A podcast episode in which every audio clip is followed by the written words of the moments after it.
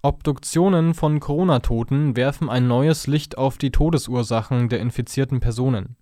Wie NDR, WDR und die Süddeutsche Zeitung berichten, litten die wenigsten Verstorbenen zuvor unter einer Lungenentzündung. Stattdessen versagten die Lungen beim Transport von Sauerstoff ins Blut. Dem Bericht zufolge könnte das die Wirksamkeit von künstlicher Beatmung der Infizierten mindern